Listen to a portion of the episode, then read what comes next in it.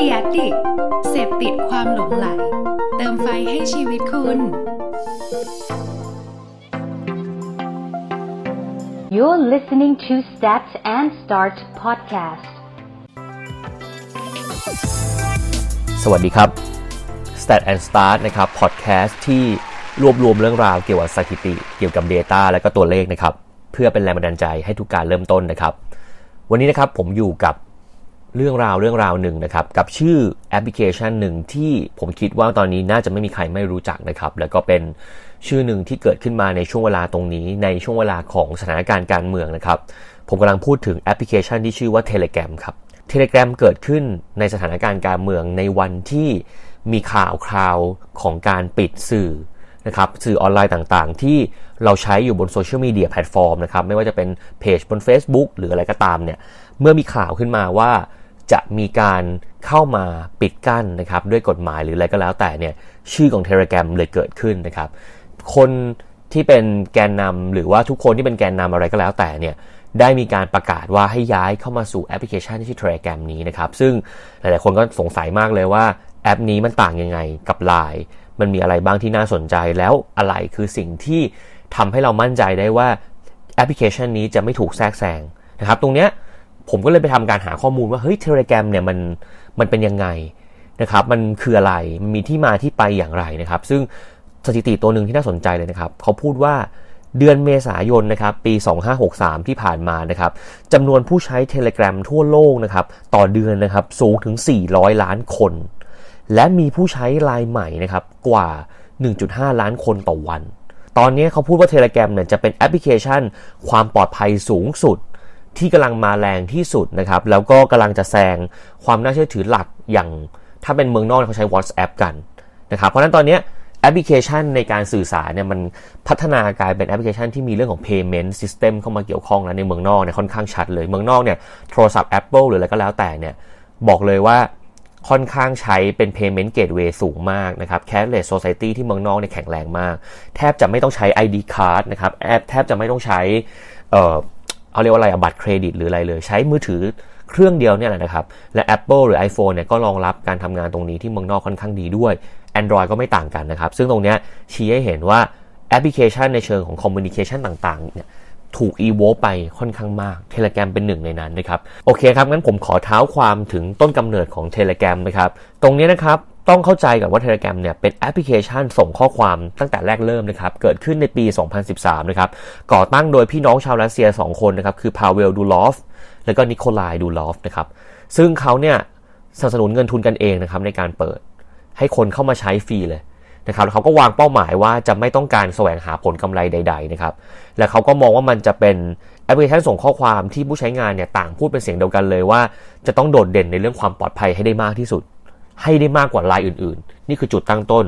เป็น positioning แข็งแรงที่สุดของ Telegram ตั้งแต่เริ่มต้นเลยนะครับ ตรงนี้นะครับ หากเราต้องการที่จะวัดดูว่า Telegram นะปลอดภัย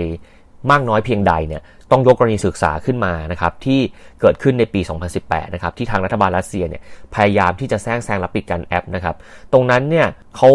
มีผู้ตรวจด้านการโทรคมนาคมของรัสเซียนะครับพยายามจะเข้าไปปิดกั้นการใช้ Telegram ในประเทศนะครับแต่ก็ไม่สามารถทำได้เนื่องจาก การออกแบบเขาเรียกว่า network architecture เนี่ยหรือว่าสถาปัตยกรรมเครือข่ายเนี่ยของ Telegram เนี่ยมีความซับซ้อนสูงเนี่ยเป็น case study หนึ่งที่ทำให้เราเห็นว่า Telegram เนี่ยเขาสามารถจะยืนอยู่บนจุดที่เขาพูดได้จริงว่าแอปของเขาเนี่ยปลอดภัยที่สุดสำหรับผู้ใช้งาน จะไม่มีความเขาเรียกว่าอะไรนะ ไม่มีความ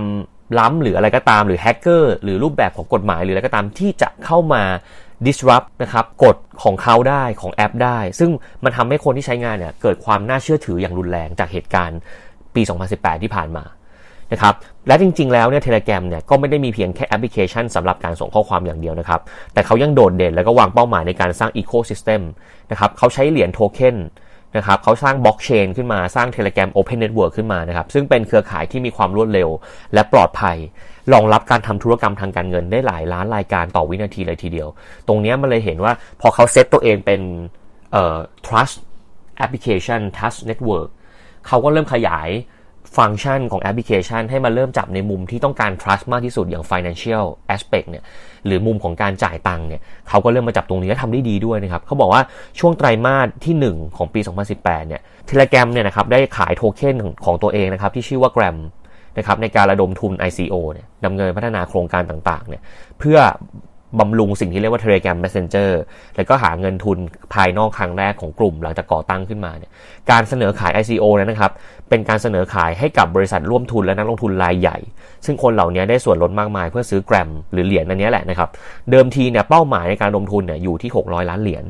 แต่ดีมานสูงขึ้นมากจนทำให้เหรียญโทเค็นนี้เกิดเงินระดมทุนเข้ามาเนี่ยสูงถึง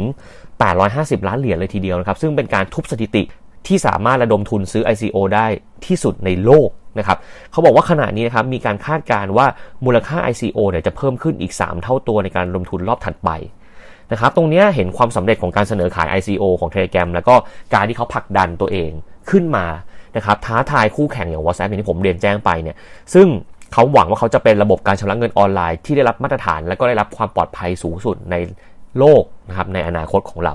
ข้อมูลจากบูมเบิร์กนะครับระบุว่า Pavel Durov เนี่ยเขากำลังจะสร้างแพลตฟอร์มต่อเนื่องนะครับในมุมของการชำระเงินอย่างที่ผมบอกเขาจะทำเป็น financial aspect มากขึ้น โดยเขาเนี่ยใช้สถาปัตยกรรมเครือข่ายแบบ multi blockchain นะครับที่เขาเชื่อว่ามันสามารถจะแข่งกับ Visa แล้วก็ Mastercard ได้เลยทีเดียวนะครับ ตรงนี้เขามองว่าเขาอยากจะผลักดันให้สินทรัพย์ดิจิทัลเนี่ยกลายเป็นกระแสหลัก นะครับอย่างที่ทั่วโลกต้องการกันตอนนี้นะครับแล้วก็พยายามจะพัฒนาระบบเพื่อการเปลี่ยนแปลงโครงสร้างโลกการเงินในอนาคต ตอนนี้ Telegram เนี่ยถือว่าโด่งดังมาก แล้วก็ถือว่ามี origin มี case study ที่แข็งแรง การที่กลุ่มชุมนุมนะครับหยิบตรงนี้ขึ้นมาเนี่ยแสดงออกให้เห็นเลยว่าเขาก้าวทันโลกค่อนข้างมากนะครับและเข้าใจว่าการ migrate ครั้งนี้ต้องไปอยู่ที่ไหนที่จะไม่สามารถให้ คนที่เราไม่ต้องการให้พึงประสงค์เนี่ยเข้ามาแทรกแซงด้วยกฎหมายไม่ได้ ถือว่าเป็นการเดินหมากที่ค่อนข้างแม่นเฉียบแหลม แล้วก็ผมคิดว่าเขาต้องเข้าใจเรื่องของสตาร์ทอัพดีเลยนะ เพราะ Telegram เนี่ยจากที่เราดูประวัติเนี่ยน่าสนใจมาก ๆ เลยในมุมของการที่เขาจะเป็นแอปที่มีความน่าเชื่อถือ แล้วก็เป็น trust platform ที่ใหญ่ที่สุดในโลกในอนาคตเลยทีเดียวนะครับผมมีสรุป 5 ข้อนะครับให้รู้จักกับ Telegram มากขึ้นนะครับถึงแอปที่เป็นแชทความปลอดภัยสูงนะครับเขาบอกว่า1นะครับ Telegram เนี่ยเป็นแอปพลิเคชันจากประเทศรัสเซีย ก่อตั้งโดยปี 2013 นะครับ ซึ่งอันนี้เรารู้กันอยู่แล้วนะครับ โดยพาเวลดูลอฟ แล้วก็นิโคลายดูลอฟ อย่างที่ผมเล่าไปในประวัติ ข้อที่2นะครับ ที่สำคัญมาก ๆ เลย และถือว่าสอดคล้องกับการเลือกของกลุ่มผู้ชุมนุมเลยนะครับ คือ Telegram เนี้ยเขาสร้างกลุ่มแชทขนาดใหญ่ที่สามารถจะรองรับคนจำนวนมากได้ถึง 200,000 คน และเลือกแชทได้ทั้งแบบกลุ่มและแบบเดี่ยวนะครับที่สำคัญเนี่ยยังมีความปลอดภัยสูง ข้อความจะถูกเข้ารหัสตลอดเวลา ป้องกันไม่ให้บุคคลภายนอกเนี่ยสามารถจะเข้ามาอ่านได้ง่าย ๆ ไม่มีโฆษณา ไม่มีการแอบอ่านข้อความ ไม่มีการเก็บข้อมูลส่วนตัว นี่แหละครับคือหัวใจสำคัญนะครับจากข้อที่2นะครับที่เป็นฐานหลักสำคัญที่ทำให้ผมมองว่าการขยับขยายหรือไมเกรดคนมาอยู่บนแอปเนี้ยจะสร้างความมั่นคงในความปลอดภัยในระยะยาวให้กับกลุ่มผู้ชุมนุมได้ ซึ่งถือว่าเป็นหมากที่ฉลาดมากๆนะครับ3นะครับมีฟีเจอร์ห้องแชทลับ นะครับ secret chat นะครับต้องมีการเข้ารหัสแบบ end to end เท่านั้นนะครับ ถึงจะเข้ามาในห้องแชทนี้ได้นะครับ ทีมงานเทเล gram เนี่ยจะเข้ามาอ่านเองก็ไม่ได้ด้วยนะครับ และยังสามารถตั้งเวลาให้ลบเองได้ด้วยนะครับ เพื่อความป้องกัน นะครับรูปแบบของการล่วไหลแบบหนึ่งได้นะครับ ซึ่งตรงนี้เขาพยายามจะหาฟังก์ชันเข้ามาเสริม เพื่อตอกย้ำ positioning ให้ชัดเจนมากขึ้นนะครับ ส่วนฟังก์ชันอื่นๆนะครับ ก็มีพื้นฐานการใช้งานเหมือนแอปอื่นๆทั่วไปนะครับ ส่งภาพ ส่งวิดีโอ ส่งไฟล์ต่างๆ ได้ เปลี่ยนสีธีม สีพื้นหลัง แชร์พิกัดแผนที่ ลบข้อความ ส่งข้อความไม่แจ้งเตือน ปัดหมุดข้อความ สร้างโพนะครับ ตั้งข้อความส่วนตัว ซ่อนเบอร์โทรศัพท์ ซ่อนรูปโปรไฟล์ซ่อนสถานะออนไลน์ได้ ยังมีสติกเกอร์นะครับให้เล่นเหมือนไลน์เลยนะครับ ไม่ต่างกันเลยนะครับ ก็มีฟีเจอร์ทั่วไปที่ support user experience ให้ให้ดีนะครับ และยังสามารถใช้งานได้พร้อมกันบนหลายเครื่องมือคอมโทรศัพท์แท็บเล็ตซึ่งข้อความจะถูก sync กันหมดเหมือนกันนะครับ ซึ่งตรงนี้ก็เป็น basic function ที่เขาทำได้ด้วยนะครับ ข้อ 5 นะครับ เขาบอกว่าข้อมูลล่าสุดนะครับ ตอนนี้นะครับเทเลแกรมเนี่ย กำลังก้าวกระโดดในเชิงของ user การใช้งานนะครับ แล้วก็มีผู้ใช้ใหม่มากถึง 1.5 ล้านคนต่อวันแล้วนะครับ ตอนนี้อย่างที่ผมเรียนแจ้งไปเมื่อช่วงต้น ตรงนี้ชี้ให้เห็นเลยว่าแอปนี้กำลัง rising อย่างมากนะครับ เพราะว่าตอนนี้กฎหมายเรื่อง data privacy นะครับ เรื่องของการที่คนเริ่มเห็นความน่ากลัวของข้อมูลนะครับ ตรงนี้มันทำให้แอปที่ปักจุดยืนชัดแบบนี้ แล้วเขามีโครงข่ายมีความชัดเจนในการไปเนี่ยก็ถือว่าเป็นสิ่งที่ดี และทำให้เทเลแกรมก้าวกระโดดอย่างมาก และถูกเลือกใช้ในหลาย ๆ สถานการณ์ทั่วโลกนะครับผมมีความมั่นใจว่าหากเกิดเหตุชุมนุม ในเรื่องของการเมืองหรืออะไรก็ตามเนี่ยในต่างประเทศอื่น ๆ เนี่ยเทเลแกรมอาจจะเป็นจุดเริ่มต้นที่เขาหยิบมาใช้ในการเดินทางหรือในการป้องกันปัญหาแบบอื่น ๆ ในประเทศอื่น ๆ ได้เช่นเดียวกัน เพราะนั้นเทเลแกรมเนี่ยกำลังเริ่ม migrate คนเข้าไป คนที่ต้องการความมั่นใจถึงความปลอดภัย และกำลังเริ่มมี awareness ผ่านเหตุการณ์ต่างๆ มากขึ้นเรื่อยๆ นะครับ ทั้งหมดวันนี้ที่ผมเอามาพูดเนี่ย ผมไม่ต้องการจะชี้ให้เห็นว่าอะไรเลย แต่ผมอยากจะบอกว่าการที่เราเข้าใจการเปลี่ยนแปลงของโลกนะครับ เรารู้ว่าแอปอะไรนะครับ หรือโครงสร้างอะไรเนี่ย จะทำให้เราสามารถจะเดินเกมได้ทันว่าการใช้บนสถานการณ์ต่างๆ นะครับการเลือกช้อยส์ที่ดีที่สุดเนี่ยเป็นสิ่งสำคัญนะครับ อีกมุมหนึ่งคืออยากให้เห็นถึงการปักธงของจุดยืนของสตาร์ทอัพหรือโพช i น n i n g ของการก่อตั้งตั้งแต่แรกว่า เมื่อแบรนด์แบรนด์หนึ่งเลือกที่จะผลักดัน เลือกที่จะต่อยอดนะครับโพช i น n i n g แบบเนี้ยเขาชัดเจนตั้งแต่ day one ปักธงในจุดที่คนอื่น ปักไม่ได้เท่าเขาเลยว่าเขาจะเป็นแอปที่ปลอดภัยที่สุด trust ที่สุด และเขาลากวางโครงข่าย วาง culture วาง direction นะครับของ business ต่างๆเนี่ย ต่อยอดจากตรงนั้นเนี่ยเราจะเห็นความชัดเจนของแอปแอปนี้เป็นตัวอย่างหนึ่งที่ดีเลยนะครับ ว่ามันทำให้ภาพรวมของการ expand ธุรกิจในการ develop หรือในการสื่อสารเนี่ยมันเข้าถึงคนที่เป็นกลุ่มกลุ่มนั้น target ที่ชอบเรื่องราวเหล่านั้นเนี่ยจะเข้ามาหาแอปแอปนี้ได้ง่ายมากเลยเพราะเขาวางตัวเองชัดเจน และแตกต่างจากตลาดในหลาย ๆ ที่นะครับรวมถึง case study ที่เคยเกิดขึ้นในรัสเซียด้วยยิ่งทำให้แอปแอปเนี่ยสามารถจะมีโปรไฟล์ ที่แข็งแรงในมุมที่เขาต้องการจะสื่อสารได้เป็นอย่างดีเลยทีเดียวนะครับ เพราะนั้นวันนี้นะครับผมก็เอามาพูดถึงเรื่องเทเลแกรมแล้วกัน ซึ่งกำลังเข้าถึงสถานการณ์ตรงนี้ได้อย่างมากเลยนะครับ สุดท้ายนะครับก็ ผมในฐานะที่เป็น podcaster คนหนึ่งนะครับ ก็ติดตามสถานการณ์การเมืองนะครับ ยังคงยืนยันนะครับว่าไม่เห็นด้วยกับการใช้ความรุนแรงใดๆนะครับ เราอยู่กันอย่างสันติภาพได้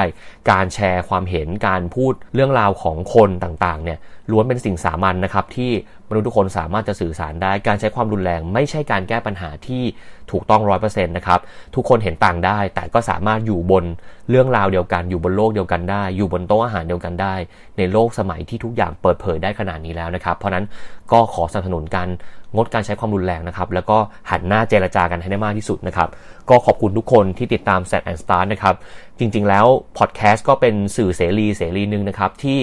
ผมว่าผมเปิดรับการแลกเปลี่ยนนะครับ แล้วก็คิดคิดว่าทุกคนบนโลกใบนี้ต้องถอยคนละก้าวแล้ว หัดเข้าใจซึ่งกันและกัน ซึ่งบนโลกใบนี้สิ่งสิ่งนี้เป็นสิ่งสำคัญนะครับ ไม่ว่าจะเป็นเรื่องในสถาบันครอบครัวพื้นฐาน ในเรื่องของสถาบันสังคม หรือในเรื่องใหญ่ระดับที่เป็นเรื่องของประเทศเนี่ยการเปิดใจรับความเห็นต่างนะครับ การเข้าใจซึ่งกันและกันแล้วให้สิทธิเสรีภาพในการแสดงออกอย่างเสรีเนี่ยเป็นสิ่งสำคัญนะครับ ผมว่าตรงนี้จะเป็นจุดเริ่มต้นของยุคใหม่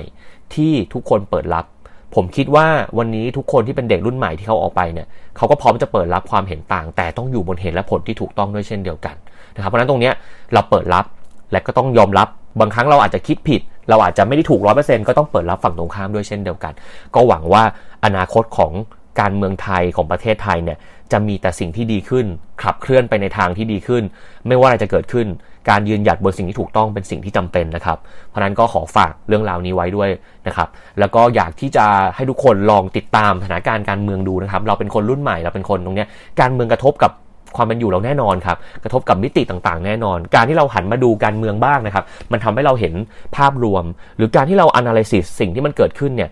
มันก็เป็นสิ่งหนึ่งที่น่าสนใจไม่แพ้กันนะครับว่าสถานการณ์ต่างๆ มันส่อ หรือมันส่งเสริมให้เราเห็นหรือเราเรียนรู้อะไรจากเรื่องเรื่องนั้นนะครับก็เป็นเรื่องราวเรื่องราวหนึ่งที่ทำให้เราสามารถจะรีเฟกกลับมาที่ตัวเราได้ ไม่แพ้กันเลยทีเดียวนะครับสุดท้ายนี้นะครับ Telegram เป็นหนึ่งแอปที่เกิดขึ้นมาวันนี้ แล้วผมเชื่อว่าถ้าเกิดคุณฟังพอดแคสต์นี้แล้วนะครับ คุณจะเข้าใจว่าทำไม Telegram ถึงเป็นที่นิยมมากในเวลานี้นะครับ ใครยังไม่ลองโหลดก็ลองไปดูได้ หรือใครจะเข้าไปทดลองใช้งานก็ยินดีนะครับ ก็หวังว่า สถิติวันนี้เรื่องราววันนี้นะครับจะเป็นมุมมองใหม่ ที่ทำให้ทุกคนได้จุดเริ่มต้นอะไรใหม่ๆ เช่นเดิมนะครับใครมีอะไรนะครับสามารถจะพูดคุยกันได้คอมเมนต์ได้ฝากไลค์ฝากแชร์ ฝากส่งต่อเรื่องราวดีๆนี้ด้วยนะครับก็ขอบคุณทุกคนที่ติดตามแซนด์สตาร์มาตลอดนะครับพบกันใหม่ตอนหน้าครับ สวัสดีครับ